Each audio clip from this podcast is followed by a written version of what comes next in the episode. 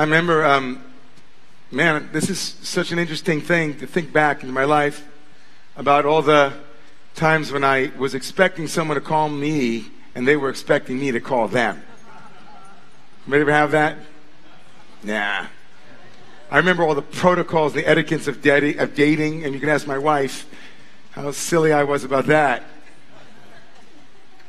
I mean, just get this, just a big parentheses. You don't really know me, some of you have never been here before, but I once was not nearly as grounded in my life as I am now. You know, we have a nine to five job. First time Arielle and I met, um, I got a business card and then waited till Monday morning at nine in the morning to give her a call and say hi. I clearly did not, wait a second. I waited till Monday morning at nine in the morning to say hi. Should I say that again? I waited until Monday morning when Arielle was sitting at her work desk and I called her, clearly not really getting that people have assumptions about when we reach out and when we don't. Assumptions about the ways that we communicate and the onus of it. Who's supposed to reach out and who isn't supposed to reach out. We have that's kind of a cute thing in, in when it comes to dating.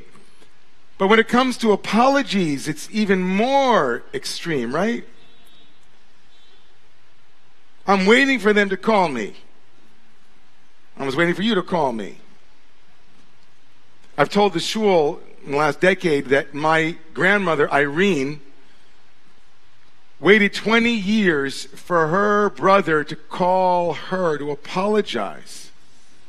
And he waited twenty years for her to call and apologize. They never reconciled. In tomorrow morning's reading, Atem Nitzavim Hayom Kulchem, Lifnei Adonai Eloheichem. Atem Nitzavim is the parsha read every year, no matter where you are, before Rosh Hashanah. And it begins with Moses talking to the Moshe talks to people. He says, Atem Nitzavim Hayom. Hayom, you are here, standing here, says the Midrash, the rabbinic gloss. Hayom, today is always Rosh Hashanah. Hayom is always the beginning. Moses imagined the people standing at the verge of a new beginning. In fact, the text tomorrow morning will give them an opportunity to not only receive the covenant as a command, but to receive it as a choice. To consent to be covenanted.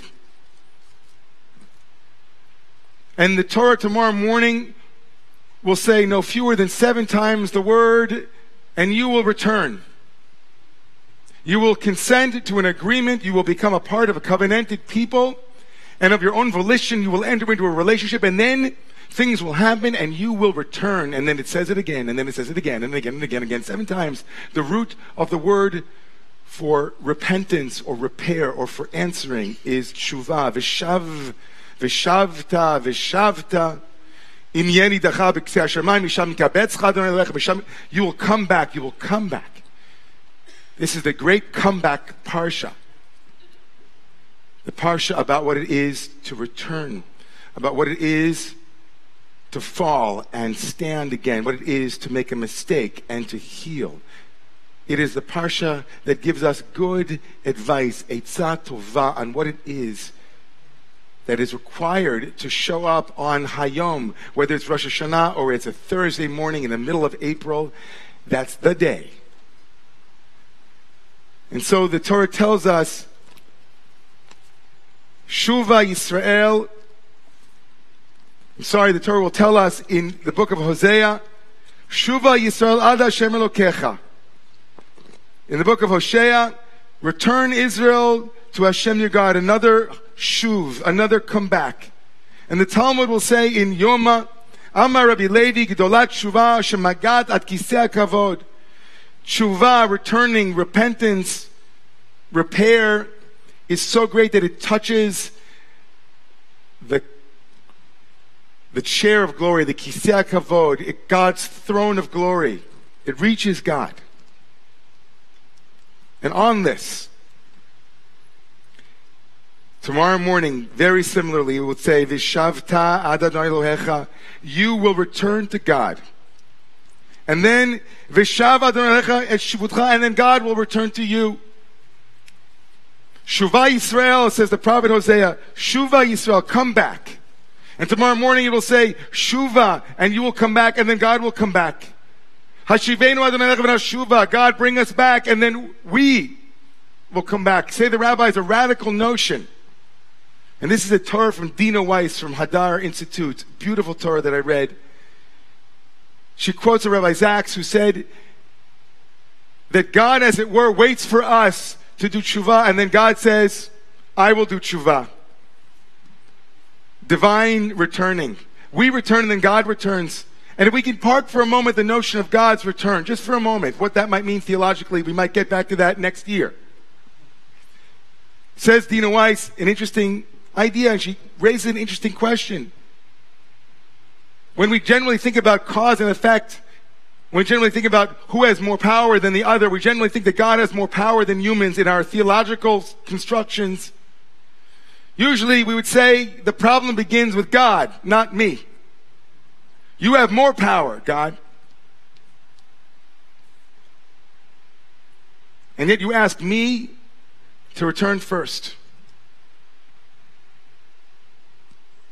And Dina White said something very beautiful.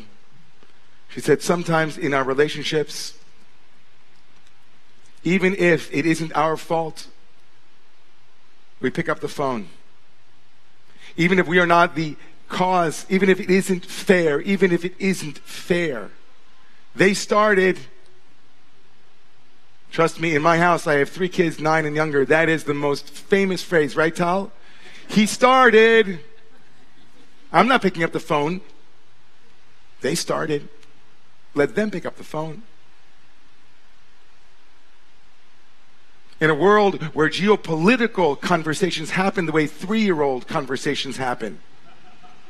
I'm not sitting down at the table until you concede. Well, we're not going to sit at the, we're not sitting down at the table with any predetermined conditions. Nope. We'll just keep letting our children die. Because of intransigence brought about by fairness and power plays. It says Dina Weiss beautifully, we have a model of God saying, you come say you're sorry first and then I'll come. I know it's my fault, but you practice. You practice what it is to be that vulnerable. You practice what it is in your life to put peace before principle. Or she says it so beautifully, so often we think in terms of obligations.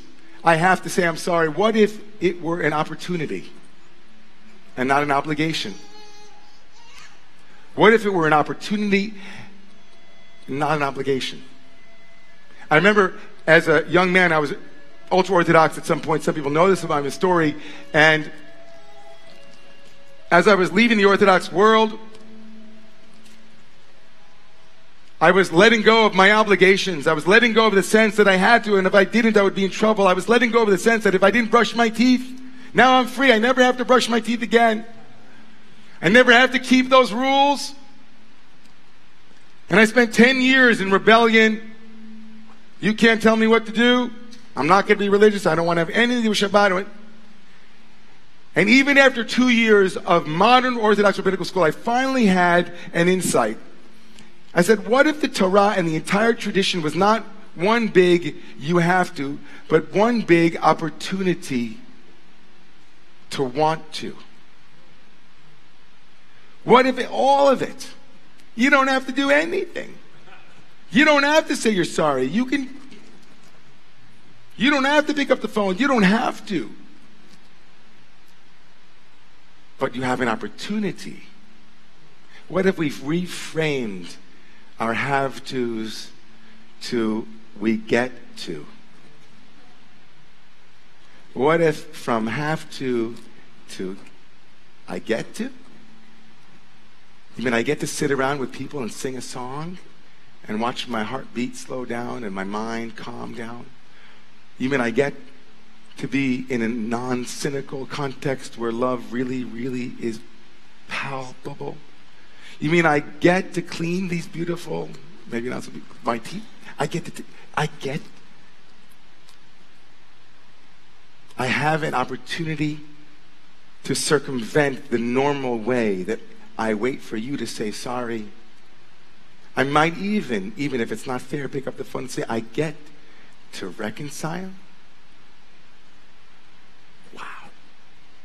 What would the world look like if that were our attitude?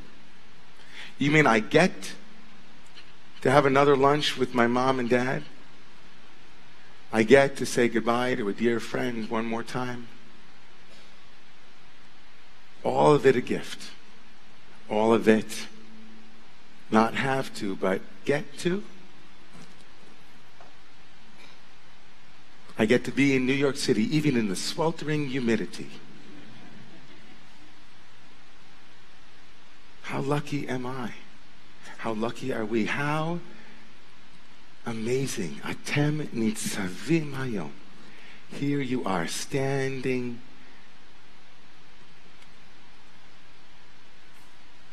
Kalod neshama b'kirbi, as long as soul is within me, I give you thanks. You, known by many names, you, whatever, maybe not even a you, but this place is an arena of opportunities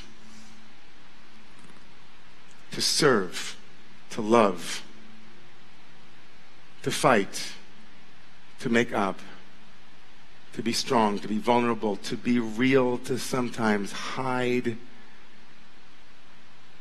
Shuvah Yisrael ad Adonai Elohecha. Come back to love. So even if it's Monday morning at nine o'clock in the morning, and you called at the wrong time,